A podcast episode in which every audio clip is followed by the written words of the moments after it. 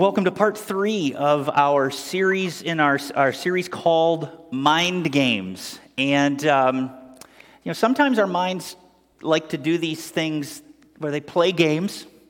They try to distract us from the plan that God has for us. And we've been talking about over these past two weeks about how we win at the game, how we win at the game that our mind plays for us. And uh, to start, I thought we would talk about something that, uh, you know, we're very familiar with as people who live in Rochester and Western New York. And for those that are watching all across the Northeast and uh, Canada, we have some folks watching in Canada. I want to talk about something that we know a lot about, and that is snow. Yes, we know a lot about snow. As a matter of fact, last week it snowed. Raise your hand if you enjoyed it. See, I made it easy for you. You don't have to move. I hated it last week. I looked at it and went, oh, nuts, it's snowing again. However, did it surprise us? Did it stop us in any way from doing what we normally do with our lives? No, it did not. Now, that's because we are experts at snow. We're snow spurts. Let's forget that one.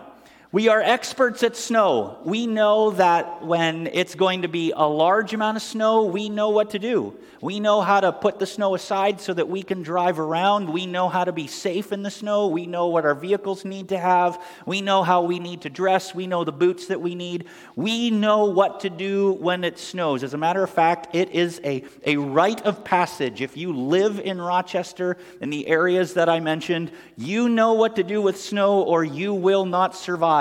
And you know that some snow you can just ignore, like we did last week. Oh, that's pretty, but it's going away in two days. Praise the Lord. Or you can look at it and go, you know what? I need to remove that before we need to go out to work or go for this event. I need to make this clear. Or you know that this is going to actually be a significant amount of snow, and so we need to move it aside. And you might need to go out a couple of times and you may need to take care of it. You know that you need the right tools to move the snow, don't you? Say amen. Absolutely, you do. You know what it's like to move the kind of snow. So let me ask you which tool would you prefer using in a big snowfall? Would you prefer to use this tool, which is a toy shovel that my son had when he was somewhere between the ages of five and eight, I think? Oh, it's a car shovel. Never mind. It wasn't a toy shovel. I'm thinking of a different shovel. My wife has corrected me uh, and made sure that I'm telling the truth, which is actually really significant because that's what we're talking about today. But uh, this particular car shovel, it's not going to be good to clean your driveway, right? This is for emergencies only. This is the kind of shovel that, in a pinch, if you get stuck, you can get just a little bit of traction and be on your way. No, you want something like this, right? You want something that you may even put on some some, some uh, grease to keep the snow off the plastic so that it doesn't stick. You may sharpen the blade. Don't look at this one, this is clearly not sharp. But uh, you may sharpen the blade or get something with a blade on the end. You may get something with a curved stick to help with your back. If there's a whole lot of snow, and let's face it, we live in Rochester and we know what a whole lot of snow really is. You may go out and think, this isn't good enough. I'm going to get a snow blower. I'm going to get a snow thrower. No, it might not even be good enough. You, you decide, you know what we need? We need to have someone come and plow for us. We're going to have someone with a blade on the truck. You may go out and get a blade for your truck. You may go out and get a truck just so that you can move the snow. That's what you want to do. As a matter of fact, one of the things that we know about how whether we've had a really good plow contract is what they bring to clean this, the, plot, the lot here in the parking lot at the church. I remember when we moved here, it was one of the snowiest winters I'd ever experienced, super cold. And our snowplow guy showed up with like a front loader. And I went, I'm not used to Rochester yet because I've never seen anyone clearing our driveway with a front loader or clearing our lot with a front loader. And he just moved all the snow and got us ready for a Sunday. No, we know what it's like to need the right tools for the job, right? And if we're going to move snow, we've got to have the right tools. Now, in a big snowfall, how many times do you need to move the snow? As long as it's falling, right? If it's falling, you're shoveling. And one of the things you hope to do as a parent is that your kids get old enough so that you can trick them into thinking that snow shoveling is an awesome thing. Go ahead and go for it. I'll cheer you on from inside, sipping my hot cup of cocoa. You know, you have to shovel because the snow will never stop. That's what we want to do today is talk about really something that we know all too well, and that is that our minds try to snow us under with the severity and the frequency of a game that it likes to play. A couple of weeks ago, we talked about and introduced the idea of how our minds play games with us. That our thought life eventually becomes our lives. But the amount of things that we can focus on are limited but we also never stop learning and we can learn use those two things to our advantage to be renewing our mind with the truth be renewing our mind with god's truth. And last week we talked about how one of the games that our minds play is that it leverages our emotions. It tries to get our emotions to trick us into thinking something that may or may not be true. And we talked about what to do when we don't feel like doing it. We learned that we need to think on excellent and praiseworthy things, and that we need to look to excellent and praiseworthy people. We need to fill our mind with the right fuel, with the right food, and we need to dwell on that every day. But there's another kind of game that our brain likes to play. It doesn't just use our emotions, it uses falsehoods. Our mind likes to use lies. It likes to whisper things to us, talk to us like it's a friend, and say things that aren't true, make us question reality. Sometimes our brains make it so easy for the enemy of our souls. The enemy of our soul can just say like two things one or two suggestions, and our mind is off to the races. And this is the way it's been since the beginning of creation. If you grew, grew up in church, you remember the story in Genesis 3, right? The serpent was more crafty than any of the wild animals the Lord God had made. And he said to the woman, Did God really say you must not eat from any tree in the garden? The woman said to, I'm going to assume that says the serpent. uh, he did say not to eat any tree in the garden. Way to go. I forgot a sentence on it, clipped right off my Photoshop for some reason. The woman did say uh, that you, sh- can, you could eat from any tree in the garden, but God did say, You must not eat fruit from the tree that is in the middle of the garden, and you must not touch it, or you will die. You will not certainly die, the serpent said to the woman. For God knows that when you eat it, Eat from it, your eyes will be opened, and you will be like God, knowing good and evil. Look what happens next. When the woman saw that the fruit of the tree was good for food and pleasing to the eye and also desirable for gaining wisdom, she took some and ate it. And she also gave some to her husband who was with her and ate it. Now, if you grew up in church, you know that this is a, a story that's talking about how we are tempted but look at how our brains automatically just click towards this. This is what we want. He, our brains took one little thing that the enemy of our soul suggested. You'll, you'll be like God. Yeah. Oh, and it's good. Oh, and it, and, and it just runs. We just run with the things that we want to be true, and they're not. And we can do that, right?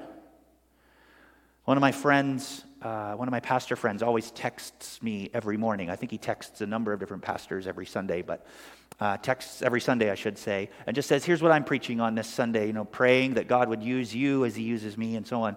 And he's preaching this morning on how uh, sometimes we listen to teachers who tell us about a false Jesus. And he said, How's that possible in a church that's literate and educated like in the world today. And he said exactly what this text is talking about this idea that we are looking for affirmations of truth that we already believe, whether they're truthful or not.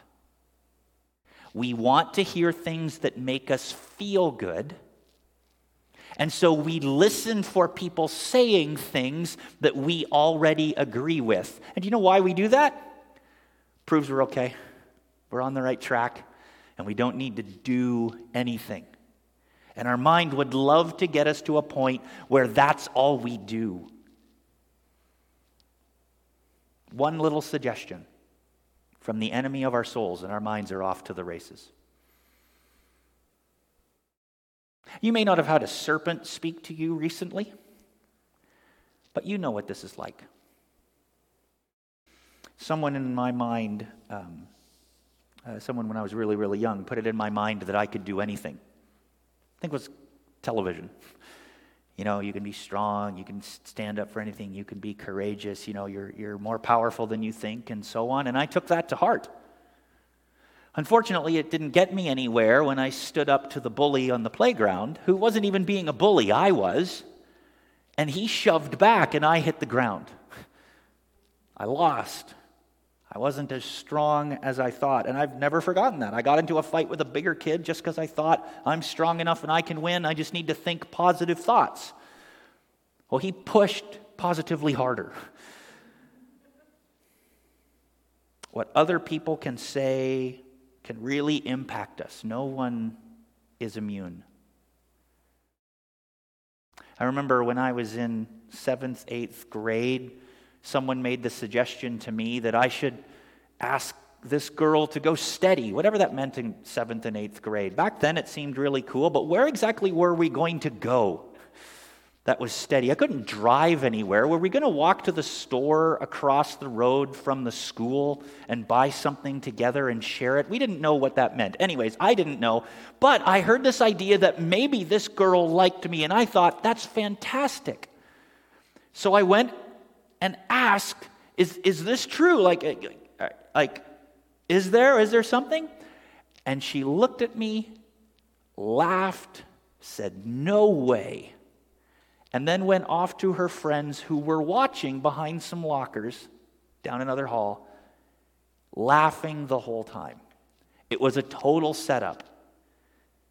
And I had never asked myself the question do I like this girl? No, I liked the fact that maybe there was someone who liked me. And that really hurt. And it actually became something of a problem for me all the way through high school a desire to be liked, a desire to be wanted. One little suggestion, and my mind took it from there. When we believe what other people say about us and it's not true, it hurts. It ends up hurting and ends up hitting hard because it feeds the little voice in our mind and we get trapped in a lie. Our minds don't even need a lot of help from other people, do they? I'm not going to ask you to raise your hand, but just be honest with yourself if you've ever thought these things. Or you've ever heard your mind whisper things like, You'll never change. No one actually likes you.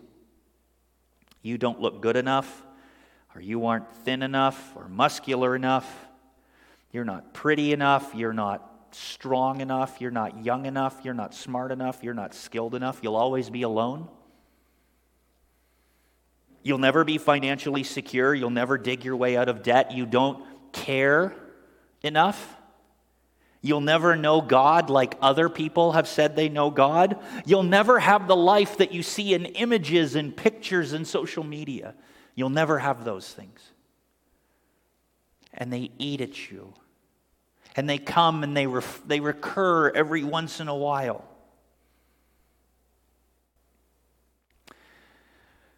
Recently, I discovered um, that Craig Groeschel, uh, pastor of Life Church, um, number of campuses all across the country. He wrote a book recently called Winning the War in Your Mind. It's like he knew that um, I was going to be preaching this series, so he wrote a book ahead.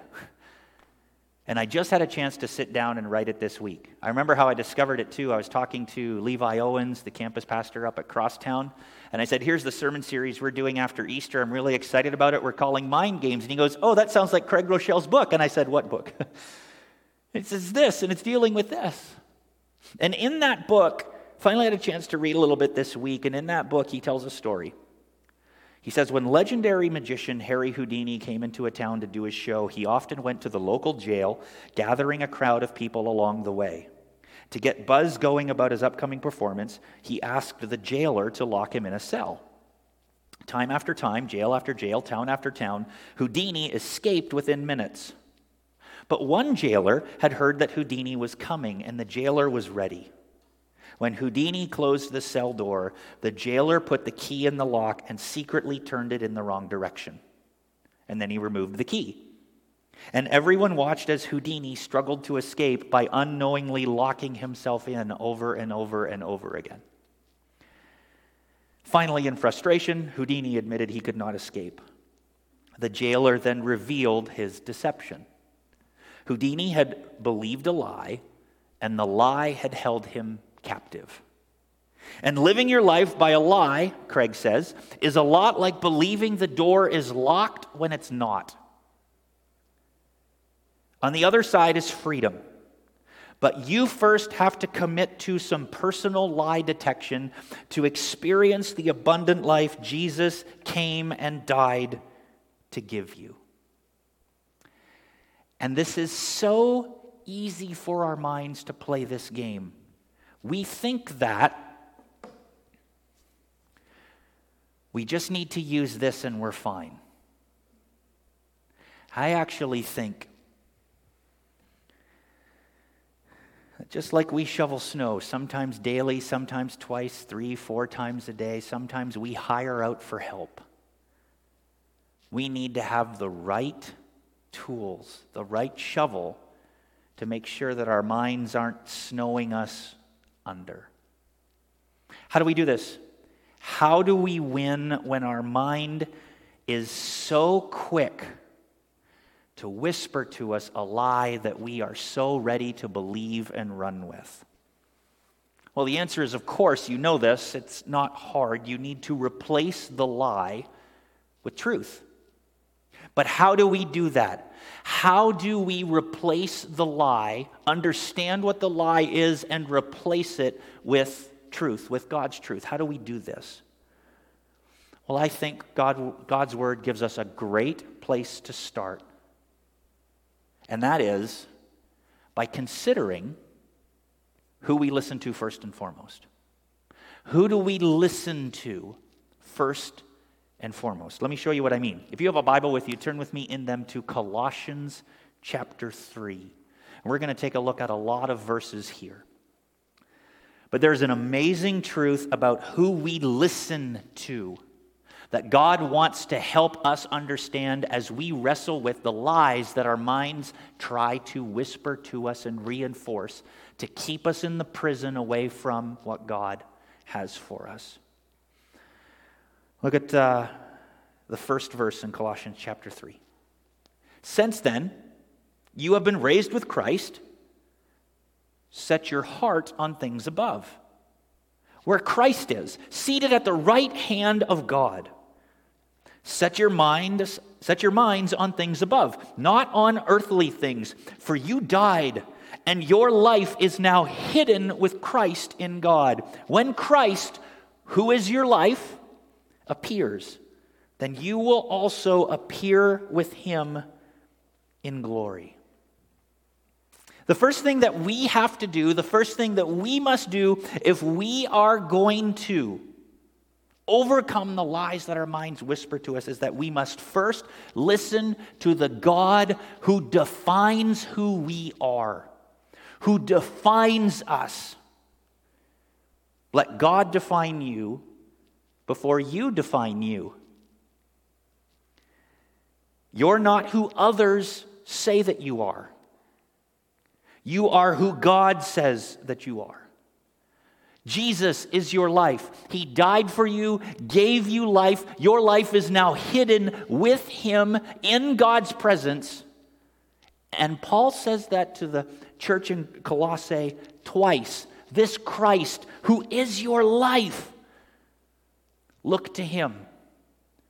Jesus is your life because he's given you eternal life. He's given you abundant life. So set your mind on that life first and foremost. Set your mind on heavenly things because you have a heavenly Father. When Jesus appears, your full life will appear. So, what Paul is just saying, remember who you are. Let God define you before you define you. Listen to the one who defines you, because who you listen to will ultimately shape you. So listen to the God who wants to do just that. Another book I'm reading uh, for personal enjoyment is a devotional book by Tony Dungy. Do you know the name Tony Dungy? Is that a name you're familiar with?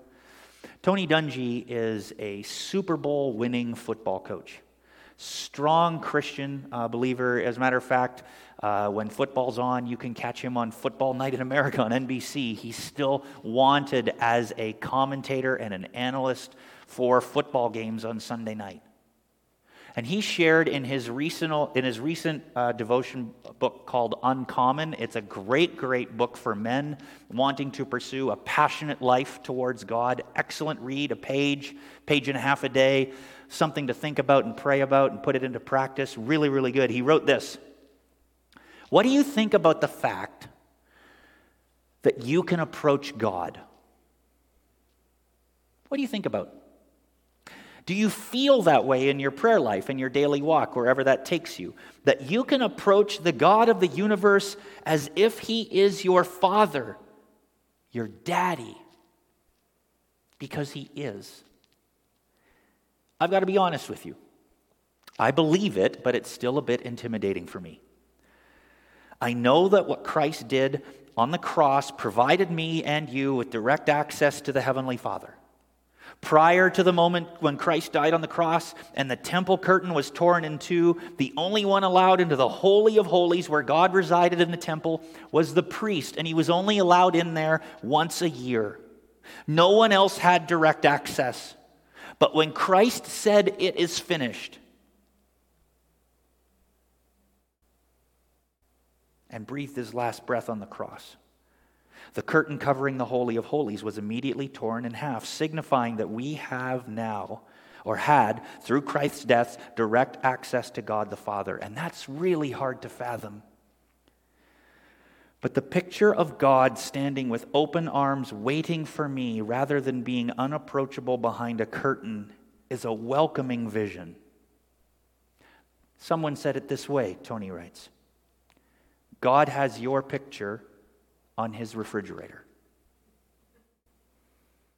Father, Daddy, God. Be bold and start bonding with your Heavenly Father who makes Himself readily available. It's how God wanted it, and it's part of His plan for you to have an intimate, direct relationship with Him starting now and lasting for all eternity. I love that. I love that. A guy who is so accomplished in life, in success, can admit that, gosh, this is a struggle to consider that I get to approach God. And that it's uncomfortable to consider that. But what a picture that he paints, sharing that idea that it's your picture, and it's your picture, and it's your picture, and it's your picture, and it's your picture, and yours, and yours, and all of our pictures on God's refrigerator. He puts his family where he can see them, where he thinks about them. The lie that you can never change, that you can never be different, that you can never be the person that God wanted you to be needs to be put to death daily. You need to shovel that out of your life as many times as it shows up in your driveway. It needs to be gone. I mean, think of the, the verses that you find in Ephesians 1. I wish we had time to read all of it, but we don't. But there's just this amazing picture of all the spiritual blessings that we have in Christ because of Jesus, all the things that we've been forgiven. And one of the things that we are called in Ephesians 1 is that we are adopted. I don't know of an adopted person who does not go through at one point in their lives wondering, Am I really part of the family?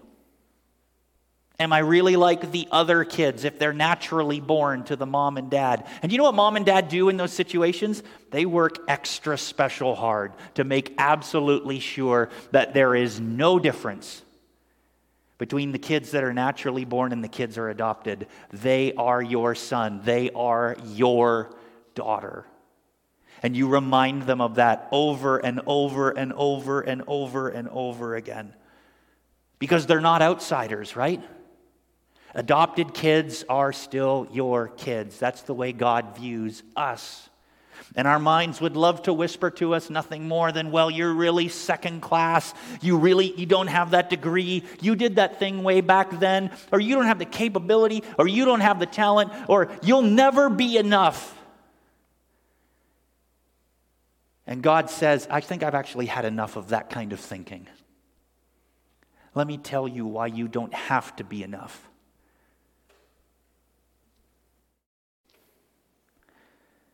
As a follower of Jesus, you and I are sons and daughters of the Most High God. That is who you are. You will have no greater status than being part of the family of God. Listen first and foremost to how God defines you before you listen to anyone else, including yourself. Now, to accept that definition, though, there's a second natural outpouring. If we're going to accept that definition of who God says we are, we also need to accept God's decisions about what we do. And we see this in the rest of Colossians, starting in verse 5. I apologize for this verse just straight up front. That's a giant wall of text, isn't it? Should have broken that down a little bit differently, but we'll read it slow, we'll go along together. Put to death, therefore, whatever belongs to your earthly nature sexual immorality, impurity, lust, evil desires, and greed, which is idolatry. Because of these, the wrath of God is coming. And you used to walk in these ways in the life you once lived. But now you must also rid yourself of all such things as these anger, rage, malice, slander, and filthy language from your lips. Do not lie to each other, since you have taken off your old self with its practices and have put on the new self, which is being renewed in knowledge in the image of its creator. Here there is no Gentile or Jew, circumcised or uncircumcised, barbarian, Scythian, slave or free, but Christ is all and is in all. Therefore, as God's chosen people, holy and dearly loved, clothe yourself with compassion, kindness, humility, gentleness, and patience. Bear with each other and forgive one another if any of you has a grievance against someone. Forgive as the Lord forgave you. And over all these virtues, put on love, which binds them all together in perfect unity. Let the peace of Christ rule in your hearts, since as members of one body you were called to peace, and be thankful. Let the message of Christ dwell among you richly as you teach and admonish one another with all wisdom through psalms, hymns, and songs from the Spirit, singing to God with gratitude in your hearts. And whatever you do, whether in word or deed, do it all in the name of the Lord Jesus, giving thanks to God the Father through him. All of these things, don't do these things, do these, these things because of Jesus. What Paul is saying is since God has defined you, give him the opportunity to refine you. Since God has defined you, let him refine you, change you, shape you. Jesus died to forgive all of our sins. Don't continue in sin. Refuse to follow the old ways. Refuse to listen to the lies that say, you know, it's okay just this once. It's okay if I look. It's okay if I think that. Refuse to listen to the voice that says, You deserve this. Life is hard. You've paid a price. Enjoy it.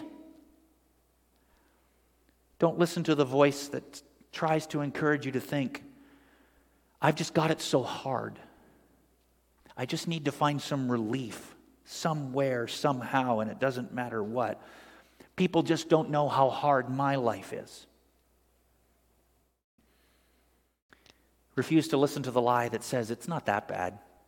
It's just a, you know, comparatively, it's not as bad as, you know, those other things. Uh, it's not, don't have to worry about that. And refuse to listen to the lie that says, you don't know what they did to me. You don't know what the world did. You don't know what that person's done. Pursue what God asks you to pursue. Become who God has asked you to become. Allow Him to shape your actions and your attitudes. How do we do that? When I played sports in high school, we all, everyone on the team came with a different level of talent. Um, there were some really good, skilled players on the team. I was not one of them. I was just tall in basketball. So that helped. But the interesting thing was that even the most skilled players did not call the plays. Do you know who called the plays? The coach. The coach would be on the sideline and he'd yell out a number.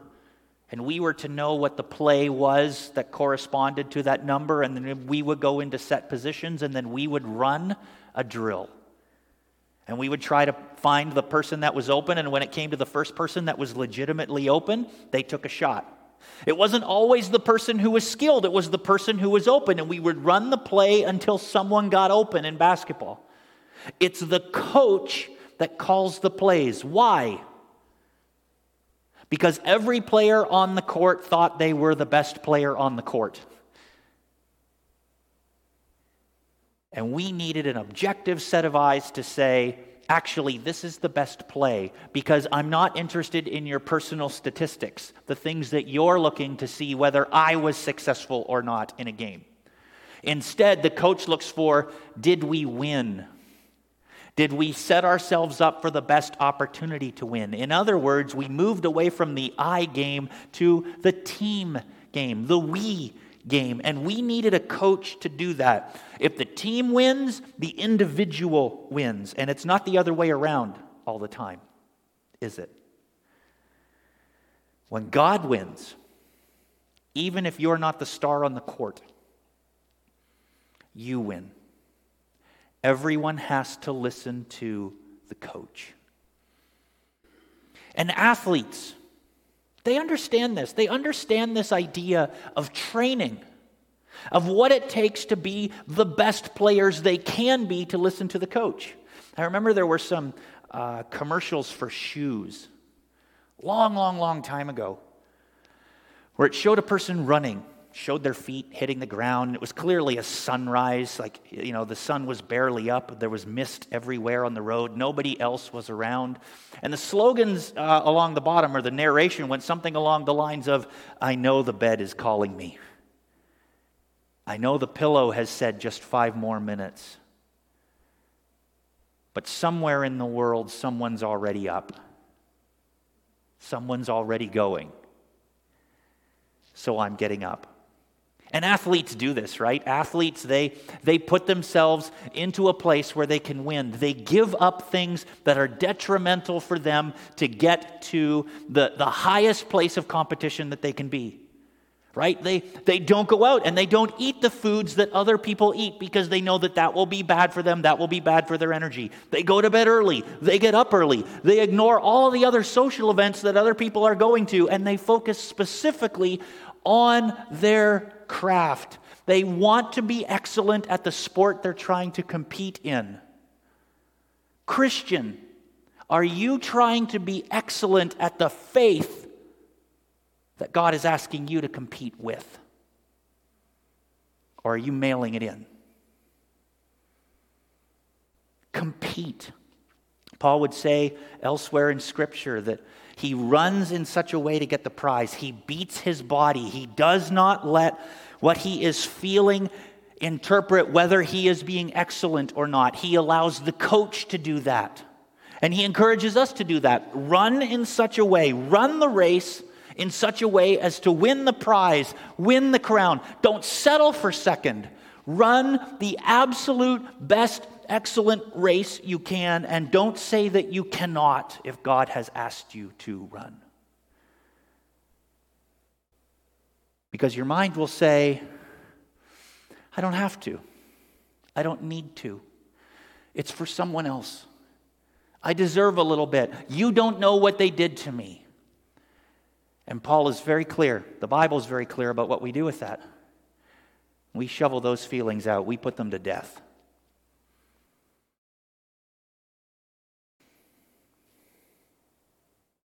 Don't marginalize this. Let's call the things that we need to put to death for what they are the lies that we've believed.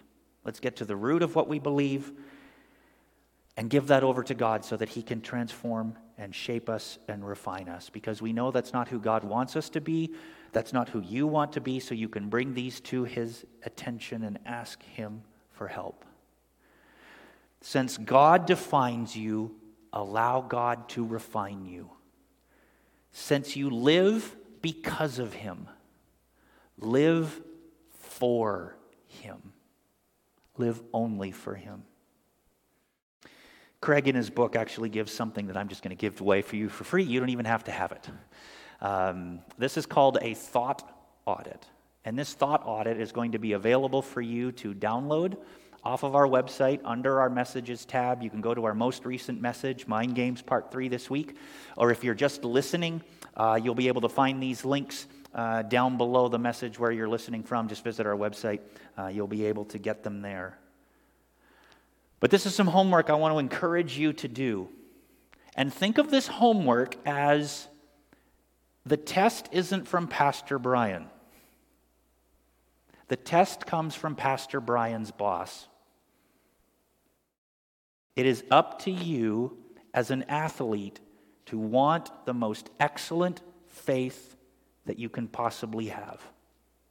It's up to you to put in the work. So do the work. And this is the thought audit. Let me explain it. This is how it's going to work. The goal of this exercise is to give you the opportunity to think about what you think about. There are two parts to this exercise. Part one is the inventory. As you go through a normal day, take stock of your thoughts, write them down. Type them into the notes on your phone or record them in your voice memo app to transcribe later. Part two do an audit of your thoughts. Here are 20 questions to help you analyze what you see in your inventory, what you regularly think. And I've, Craig, uh, I've broken down the questions into two categories defense, protection from lies, and offense, growth towards truth. Here are the questions Defense. Are my thoughts tearing me down? Do I think worried thoughts? Does my self talk cause me to shrink back in fear? Do my thoughts cause me to keep people at a distance? Are my unhealthy thoughts keeping me from the life I want? Are my unhealthy thoughts keeping me from the life God wants for me? Are my thoughts negative, toxic, or self deprecating? Does my inner voice tell me that I'm helpless or that my life is hopeless? Do I find myself skeptical of others? Do I lean towards imagining worst case scenarios. That's the defense. What about the offense? Are my thoughts building me up? Do I think peaceful thoughts? Does my self talk inspire me to take faith risks? Do my thoughts help me to get closer to others? Do my thoughts reflect my faith? Are my thoughts God honoring? And do my thoughts reflect my hope in Christ? So watch for that sheet. It's going to be available. I would love to just hand it out. It is, there's a link for it already that's going to be posted in the video uh, the live stream that you're watching now. So, hosts, if you can link that if you haven't. Uh, and we will make sure for those that are watching in person that that gets up on our messages part of our website where you'll be able to have it. I want to encourage you to do the work. I was actually talking with some folks before church who said, How do you do that when your mind is racing a mile a minute, right? And I said, Start. It's, it's like riding a bike. When you first start, you're not sure how to do it. But leverage the natural ability that you have to learn, and everyone has a natural capability to learn. Leverage those skills and put them into practice towards working through this sheet. Here's the thing this is like a budget. The first financial budget you make, Dave Ramsey tell us, will, tells us, will always be bad. But the nice thing is, is that it's not trapping you for eternity. If that budget doesn't work, make a new one with what you've learned and your goals that you want to achieve towards financial freedom. And then when that doesn't work, because it won't work eventually, do it again and again and again and again. And eventually it becomes easier and you start to develop systems that work for you. I guarantee you, if you sit down and try and get your thought audit perfect the very first time, you're going to get frustrated and say, I hate Pastor Brian. Why does he give us homework like this? But try it. And if it doesn't work, give it a day, try it again. If that doesn't work, Give it a day, try it again, and you will start to discover that one, thinking about thinking is hard, and that thinking about the way you think is harder because you already think you think correctly. But now that we know that our minds want to lead us to this place where maybe that's not quite true, we can start to look to the God first, to God first and foremost, because of what He has done for us. He's defined us and He wants to refine us. So I'm just saying, try it. And if at first you don't succeed, try, try again. Right. However, I also want to give you some things to talk about with others. That's just a sheet meant for you. You'll never have to turn it in, it's meant between you and the Lord. If you want to share it with your spouse, fine, but I think just wrestle through that yourself. That's that's the nugget that you're going to get from that. But I also want to give you, as we always do, some questions that you can talk about with others. You may uh, talk about them in your group, uh, or you can talk about them with uh, your family on your way home or after the service uh, when we wrap up in a few moments. Here are those questions. Reread Colossians 3 1 to 4, and maybe reread uh, Ephesians 1 1 to 14. What are the benefits? What benefits have we been given because of our relationship with Christ? And question two What lies have you put to death? Have you shoveled out of your life? What lies have you put to death as you realize the truth of how Jesus is defining and Jesus is refining you? Since God defines you, allow God to refine you. Amen? Let's pray. Jesus, thanks for this time.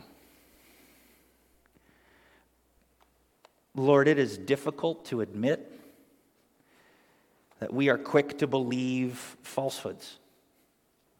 We know there is an enemy of our souls who just needs to give that a little bit of fuel, and we just take it and make it a wildfire in our minds and ultimately in our lives. And so, Lord, we need to regularly be putting to death those lies. So, would you help us? Would you help us to always be defined by who you say we are? And because of who we are in Christ, the life that we have that's coming, and the abundant life that you want to give us now, I pray, Lord, that you would give, help us to give you permission and freedom to refine us. And would you give us the strength, the stamina, the dedication to being excellent in our faith and re- ultimately just to have the best relationship we could possibly have with you? No matter what we have to put to death, no matter what we have to start bringing to life in our lives, would you help us to allow you to refine us? We pray this in Jesus' name. Amen.